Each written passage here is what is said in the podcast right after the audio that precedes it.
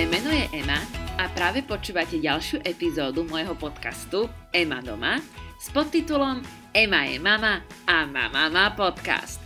Tentokrát má epizóda názov Všetko je inak a porozprávam vám v nej, aké naivné predstavy o materstve som mala a aká krutá realita v skutočnosti je. Úplne na začiatok by som teda chcela pozdraviť všetkých svojich poslucháčov, keďže predpokladám, že zatiaľ všetkých svojich poslucháčov poznám aj osobne, keďže sú to moji kamaráti a počúvanie tohto podcastu som im zatiaľ viac menej nanútila. Ale ak tu je medzi vami niekto taký, koho osobne nepoznám a tiež ma počúva, tak budem rada, ak mi napíše, alebo keď sa ambite, tak mi kľudne iba lajknite fotku na Instagrame k tejto epizóde, aby som vedela, že koľko vás je. Aby som teda začala, tak začnem tak zo všeobecná, že moje predstavy o tom, ako bude moje materstvo vyzerať a aký život bude potom, ako sa mi narodí dieťa, boli teda diametrálne odlišné od toho, ako to v skutočnosti je. Môj syn má dnes už skoro 4 mesiace a je pravda, že v tom čase sa to aj mení, čiže na začiatku e, to bola akože úplná katastrofa a teraz už je to také akože lepšie, sa to trošku upratalo. Toto je pravda, že keď vám ľudia budú hovoriť, že, á, že to sa časom zlepší, tak naozaj sa to časom zlepší. Zvykla som si na všetko hovoriť, že á, že to je iba obdobie a tým sa tak akoby utešovať, že to není navždy, že to jednoducho bude občas lepšie. Teda začala by som takou vecou, že keď som bola tehotná, tak vlastne všetci okolo mňa riešili výbavu a mala som taký pocit, že tá výbava musí byť akože 100%, že vám nič nemôže chýbať, lebo že čo si vlastne nenakúpite do narodenia dieťaťa, tak to už si v živote nenakúpite, ale není to vôbec tak, hej, že popri dieťati nebudete mať na nič čas a Dá sa nakupovať online, alebo môžete poslať manžela, alebo hoci koho iného, takže žiaden stres. Môžem vám povedať, že ja som si pred pôrodom naštudovala akože nespočetne veľa videí na tému, že detská výbava. E, na YouTube samozrejme, lebo ako ste pochopili, tak e, ja navštevujem univerzitu YouTube. Vlastne tam všetky tie youtuberky a všetky tie blogerky hovorili jednu vec, ktorá sa tam stále opakovala. A skutočne je to tá najlepšia rada, ako som kedy mohla dostať. A to, že nič nekupuj dopredu že naozaj do začiatku stačí, že pár vecí, postupne sa potom, je lepšie potom dokupovať tie veci, ktoré naozaj reálne budete potrebovať Tuto radu som si zobrala k srdcu, lebo sa naozaj opakovala vlastne skoro v každom videu. Všetci povedali, že zbytočne som si nakúpila také veci a hen také, potom proste to nesedelo, bolo to malé. Napríklad e, každé dieťa je iné, hej. To ja som si myslela, že všetky deti sú genericky rovnaké. V podstate v niečom aj sú, ale naozaj niektoré deti jednoducho majú radšej e, iný typ oblečenia alebo iná látka im je príjemná. Niektoré nosia, e, ja neviem, čapičky, čelenky, keď sú to dievčatá, niektorým je to nepríjemné. Všetky tie youtuberky vravali, že do začiatku nakúpili kopec zbytočností, ktoré nakoniec vôbec nepotrebovali a tie veci, ktoré naozaj potrebovali, tak tie buď doma náhodou nemali, alebo potom točili pár vecí do kolečka. No a tu by som chcela dať svojim poslucháčom e, takú dobre mienenú radu, ktorá vlastne vyplýva z mojej vlastnej skúsenosti že na začiatku ja tomu rozumiem, že keď si chystáte tú výbavu a chodíte do tých detských oddelení, tak všetky tie malé rozkošné saká, šatočky, trička, svetríky, blazere vyzerajú strašne cute a rozkošne, ja tomu rozumiem. Ale naozaj vám hovorím v dobrom zmysle, že to nebudete potrebovať. Najviac vám určite osvedčia také tie bodička alebo overali, neviem presne, ak sa to volá, je to vlastne akoby dlhorukávové, dlhonohávové, zároveň ponožkové a prípadne aj rukavicové oblečenie, ktoré je väčšinou na cvoky alebo na zips alebo na gombiky. Ja som teda najradšej mala to na cvoky. A do toho vlastne to dieťa zabalíte úplne celé a supluje to všetky 4 kúsky oblečenia, pretože mňa na začiatku po prvých pár dňoch naozaj prestalo baviť zbierať po byte tie ponožky a jednoducho moje dieťa odmietalo si prestrčiť hlavu cez to tričko a skončili sme vlastne iba s týmito, neviem, jak to teda nazvať, no sú to asi nejaké overali, hej. To dieťa v tom bolo strašne spokojné, netrapila som ho vyzliekaním, obliekaním cez hlavu, nemusela som hľadať stratené ponožky, nebolo mu zima na nohy, nič ho nikde neťahalo, nefúkalo mu na kríže, nebola mu zima. Jednoducho toto je podľa mňa kus oblečenia, ktoré si určite zadovážte a všetky také tie akoby imidžové, tie si kľudne kúpte, ale nie v takom množstve. Môžete ich niekedy náhodne na nejakej rodinej uh, oslave vyťahnuť a tak ďalej. Ale väčšinou vášho času ho budete obliekať do niečoho takéhoto pohodlného. A je to úprimne aj pohodlné pre vás. Ho stále takto akoby neprezliekať z niečoho náročného, ale takto pohodlne iba cvok sem, cvok tam a máme to hotové. Okrem teda oblečenia by som e, chcela ešte povedať to, že ak rozmýšľate nad tým, že si chcete kúpiť do výbavy monitor dychu alebo odsavačku mlieka alebo kojeneckú váhu, a teraz už sa naozaj ospravedlňujem tým posluchačom, ktorí deti nemajú ani neplánujú, lebo toto je taký veľmi rodičovský žargon. Ale všetky tieto veci si nemusíte kupovať, pretože veľmi veľa nemocníc a pôrodníc ich ponúka na požičanie na prvých pár dní za skutočne veľmi nízky poplatok. Takže namiesto toho, aby ste to kúpili, tak sa to oplatí požičať. Lebo napríklad koneckú váhu nebudete potrebovať celý čas, budete ju potrebovať iba na začiatku niekoľko pár týždňov. A úplne rovnaká vec teda v našom prípade platila aj o hračkách. My sme nášmu dieťaťu uh, zatiaľ hračky nekupovali, lebo sme si povedali, že kým na ne ani poriadne nevidí, hej, lebo však povedzme si na rovinu, tie deti vlastne v prvých týždňoch ani poriadne nevidia. Takže nebudeme kupovať žiadne hračky. A momentálne dneska, po 4 mesiacoch, máme veľkú plnú krabicu hračiek, čo sme od vždy od niekoho podostávali. Takže ani to nebolo také nutné kúpiť. A dnes má podľa mňa naše dieťa o mnoho viacej hračiek, ako skutočne potrebuje. Ďalšia vec, na ktorú akože ma nikto nepripravil, bol čas. Jednoducho, ja keď som bola ešte tehotná, tak som bola pripravená na to, že po pôrode nebude mať toľko času, ako som mala pred pôrodom, ale to, koľko som mala času prvé týždne, tak to bolo akože šialené. Tu treba úprimne konštatovať, že to dieťa zatiaľ vykazuje funkcie maximálne obojživelníka čo je najprimitívnejší štvornožec. Môžeme si pod tým predstaviť napríklad mloka. No a napriek tomuto faktu vyžaduje jeho dennodenná údržba akože neumerne veľa času. Ja mám jednoducho niekedy pocit, že môj deň má tak 3,5 hodiny. A život si ešte pamätám, že som sa pred pôrodom rozprávala s mojou mamou a hovorím jej, že, že ako to ja vlastne nechápem, že čo tie matky celý čas robia doma, že oni sa určite len tak povalujú na gauči a pozerajú telku, a že určite vôbec nie sú produktívne, že keby chceli, tak všetko to stihnú za polovicu času a ešte proste môžu na polovičný úvezok pracovať.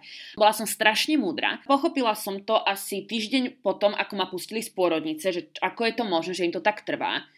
Lebo ja mám teda svoju pediatričku vzdialenú od môjho domu asi 15 minút chôdze.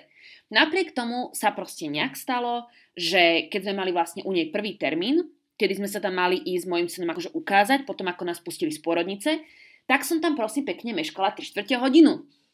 A to ja som ten človek, ktorý je extrémne nervózny, keď niekto meška, lebo mám pocit, že nerešpektuje môj čas. Viete, ako som sa asi cítila, keď som tam meškala 3 štvrte hodinu a je to ani nie kilometr od môjho domu. A keď sa teraz úprimne čudujete a pýtate, že ako mi to mohlo tak dlho trvať, tak ja vám proste poviem. Začalo to tým, že som ho asi 4 krát prezliekla, lebo som nevedela správne odhadnúť, koľko vrstiev oblečenia také dieťa asi má mať. Keď už som teda akože vykoumala, že koľko asi mu teda toho mám obliecť, obliekla som ho, dala som ho do tej bundy, dala som ho do toho to sa volá, že fusák, tí neznali si to môžu predstaviť ako taký minispacák, ktorý strčíte do kočíka, aby tomu dieťaťu nebola zima. Tak keď už som bola proste nachystaná, on sa mi pogrcal. Takže som ho samozrejme musela celého vyzliecť, nájsť nejaké alternatívne oblečenie a potom obliecť. Majte na pamäti, že v tom čase som ho ešte obliekla do tých pekných fancy vecí, do tých imidžových, hej, aby bol akože pekný. Potom, keď som ho teda obliekla do niečoho nového, tak som začala baliť veci do ruksaku, lebo však musím mať nejaké papiere so sebou a tak ďalej. No a zistila som, že to dieťa je akože dosť nervózne, keď je také naobliekané v byte, kým vám to ešte nejaký čas trvá, kým pozbierate všetky veci po byte, ktoré potrebujete. To je ďalšia vec, že mi trvalo, kým som všetky tieto veci pobrala po byte, ponachádzala, zistila, čo všetko budem asi potrebovať, hej, tak to mi trvalo tiež o mnoho dlhšie, ako som predpokladala. Nezabúdajte, že do toho vám tam furt reve za ušami to nespokojné, nervózne, spotené dieťa v tom fusaku. No potom som teda zobrala tie veci, zobrala som to dieťa a kráčala som dole schodmi asi v polke cesty sa mi to dieťa proste pokadilo. Takže som si uvedomila, že nemôžem ísť s takýmto dieťaťom k doktorke, hej, že tam ho určite bude vyzliekať, tak som zase išla hore, zase som ho vyzliekla, zase som ho teda prebalila a išla som dole. Tentokrát už poučená, chvála Bohu, som mu strčila pod bradu, taký podbradník, samozrejme, že sa znova pogrcal, hej, akože to nemusím ani hovoriť. Keď som bola dole pri schodoch a už som teda dieťa mala v kočiku, lebo my máme, uh, my máme dom bez výťahu, takže ja ho vlastne znášam v rukách po tých schodoch a dole mám zaparkovaný kočik, tak som zistila, že som si hore nechala peňaženku. Takže som teraz mala dilemu ako čerstvá matka, či to decko môžem nechať dole v kočíku, alebo či ho mám zase ťahať hore, zase ho z toho koča, kočíka vyberať. No proste hrozné. Kým som sa vôbec vytrepala z našej brány, tak mi to trvalo akože väčnosť. Potom som teda si povedala, že dobre, že ponáhľam sa, že nepôjdem pešo, ale že pôjdem autobusom. Tak som si počkala na autobus, ale to mi vôbec nedošlo, že nebol nízko podlažný. Takže som si povedala, že dobre, počkam na ďalší. Samozrejme chyba. Kým som pochopila, že to naozaj bude rýchlejšie pešo, tak dva autobusy vysokopodlažné mi prešli pred nosom. Potom som teda išla po tom chodníku, samozrejme veci, ktoré som si predtým neuvedomila. Ono to trvá 15 minút vtedy, keď nemáte kočík, ale keď musíte čakať naozaj na každej zelenej a na každom prechode a chodiť iba po chodníkoch, tak to trvá aj trochu dlhšie. Naozaj som v podstate nakoniec meškala 3 čtvrte hodinu k tej doktorke, hambila som sa strašne, to bola hamba na 3 zimy. Ona to asi pochopila nejakým spôsobom, aspoň som mala ten pocit, ale bolo to strašné. Ale to je samozrejme iba úlomok z toho všetkého, čo mi tak strašne dlho trvalo. Mne strašne dlho trvalo aj kúpanie toho dieťaťa, aj prebalovanie, jednoducho všetko mi strašne dlho trvalo. Takže zo začiatku mi to dieťa vlastne žralo toľko času, že som sa ledva, ledva, ledva stihla dostať na záchod. Dobrá správa je, že naozaj sa to jednoducho zlepšuje a dokonca po 5. týždni po pôrode, čiže ešte počas 6. nedelia, som začala normálne popri materskej freelance projektovo pracovať Takže niekedy pracujem eh, viac, niekedy menej, podľa toho, ako mi to vyjde, žiadne také, že od 8 do 5 každý deň. No a zatiaľ dieťa žije, takže asi v pohode, nie? Sklbiť prácu a eh, matersku je o mnoho ťažšie, ako som si myslela. A kto to neskúsil, tak to asi nepochopí ani nedocení, aká som veľká hrdinka. Ale verte mi, že je to fakt ťažké. Aspoň teda takto v tých prvých mesiacoch, v tých začiatkoch, hneď po narodení toho dieťaťa je to naozaj dosť náročné, ale dá sa to. Ja totiž to tak akoby zvádzam v sebe taký konštantný boj, že tá materská je naozaj v podstate práca na plný úvezok. A ja v sebe vnútri bojujem s tým, že buď mám všetku prácu doma hotovú, že je jednoducho vypraté, vyželené, utretý prach, bla bla bla bla bla bla, všetko, že je hotové a vlastne v tom období alebo ten deň nepracujem ale akože dosť mi z toho hrabe. Alebo si poviem, že dobre, že teraz budem pracovať, tak zoberiem nejaký projekt a síce potom nestíham úplne 100% všetky svoje domáce práce a povinnosti a tak ďalej, aby som teda mala čas na tú prácu samozrejme, ale aspoň sa cítim mentálne trošku viac v pohode. A mám teda šťastie, že môj manžel odo mňa nevyžaduje úplne, že 100% tip-top hotelovú domácnosť na materskej a je radšej, keď som duševne a psychicky viac v pohode, takže mi to dovolí tak ako keby kombinovať.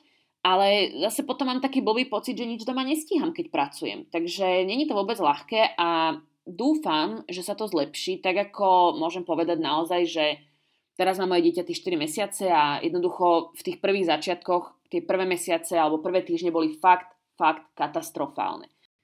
Ďalšia vec, ktorú by som chcela spomenúť, je určite spánok, lebo veľa ľudí ma varovalo, že sa mám ako keby dopredu predspať pred pôrodom, že potom sa určite nevyspím. Ja som si to predstavovala tak, ako keď som chodila, ja neviem, večer von, alebo tak, že tiež som kopeckrát v noci poriadne nespala, že sme žurovali a tak. Ale spánok na materskej sa ani len nepriblížil spánku počas môjho žurovacieho obdobia. Akože nula bodov. Jednoducho spánok na materskej, tak, také slovné spojenie proste neexistuje.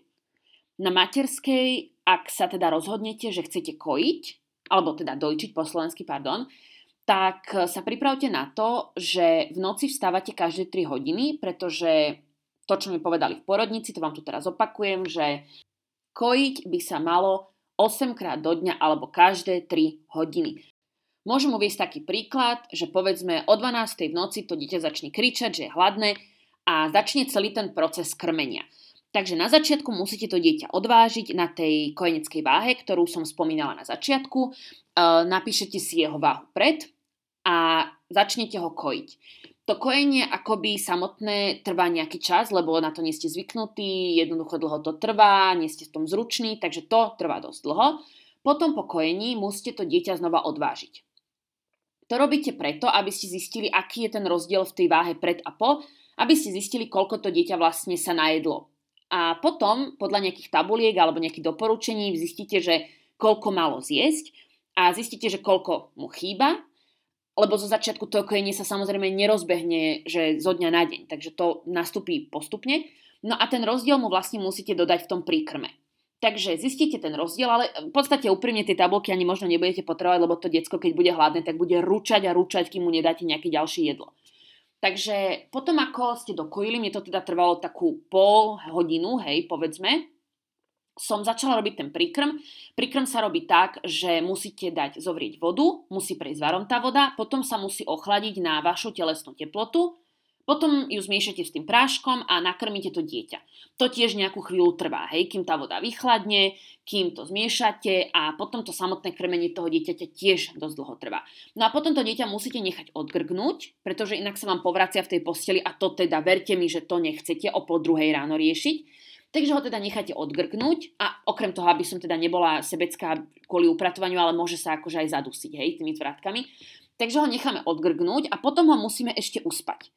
A keď pol hodinu trvá to kojenie, pol hodinu povedzme trvá to, jak robíte ten príkrm, kým vlastne to dieťa krmíte a pol hodinu, kým ho nechávate odgrgnúť a potom uspávate, tak to je v podstate dokopy hodina a pol, hej. Takže do ďalšieho krmenia vám zostáva presne 90 minút na váš spánok. Asi si viete predstaviť, ako som asi vyzerala tie prvé dni, keď som spávala hodinu a pol v kuse a nie viac.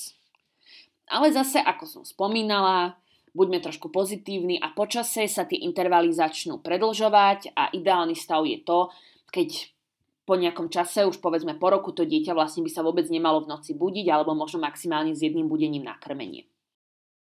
Tam som sa ja teda úprimne ešte nedostala a zatiaľ sa budím tak 2-3 krát za noc. Takže toto je niečo, s čím som že vôbec nerátala a dosť mi to nabúralo môj denný režim, lebo keď takto málo spíte, tak si viete asi predstaviť, že sa veľmi ťažko funguje cez deň. Týmto sa dostávame k takému záveru tejto epizódy, že byť na materskej a byť matkou je o mnoho psychicky náročnejšie, ako som si myslela a ako som očakávala.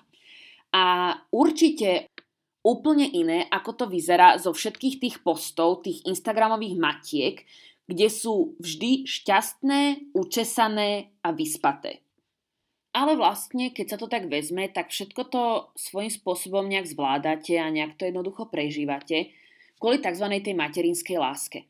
Ale keď už sme pri tej materinskej láske, tak ak očakávate, tak ako ja napríklad, že keď sa vám narodí to dieťa a vám ho teda prvýkrát dajú do rúk, a vy sa mu pozriete do očí a ono sa pozrie do očí vám a zrazu sa do ňoho zamilujete a bude to jednoducho láska ako hrom, tak ja vám môžem povedať, že asi sa mi to úplne nestalo a že ja to svoje dieťa začínam mať rada tak po častiach a po kúskoch. A myslím si, že materstvo alebo materinská láska je proces, ktorý sa neustále vyvíja. A aspoň v môjom prípade to určite tak je, že to dieťa tak spoznávam a ono spoznáva mňa a tak si nejak na seba navzájom zvykáme a postupne ho mám stále radšej a radšej a stále menej a menej mi vadí kvôli nemu v noci stávať a stále menej a menej mi vadí s ním bojovať, keď sa znova proste povracia ja ho musím 55. krát za deň prezliekať. Tak, toľko odo mňa k dnešnej epizóde. Dúfam, že sa vám páčila. Ak by ste mi chceli niečo povedať, tak budem rada, ak mi napíšete na mojom Instagrame ema.doma alebo mi tam dajte aspoň follow, aby ste vždy ako prvý vedeli, kedy vyjde nová epizóda. Tak sa majte pekne a budeme sa počuť na budúce. Ahojte!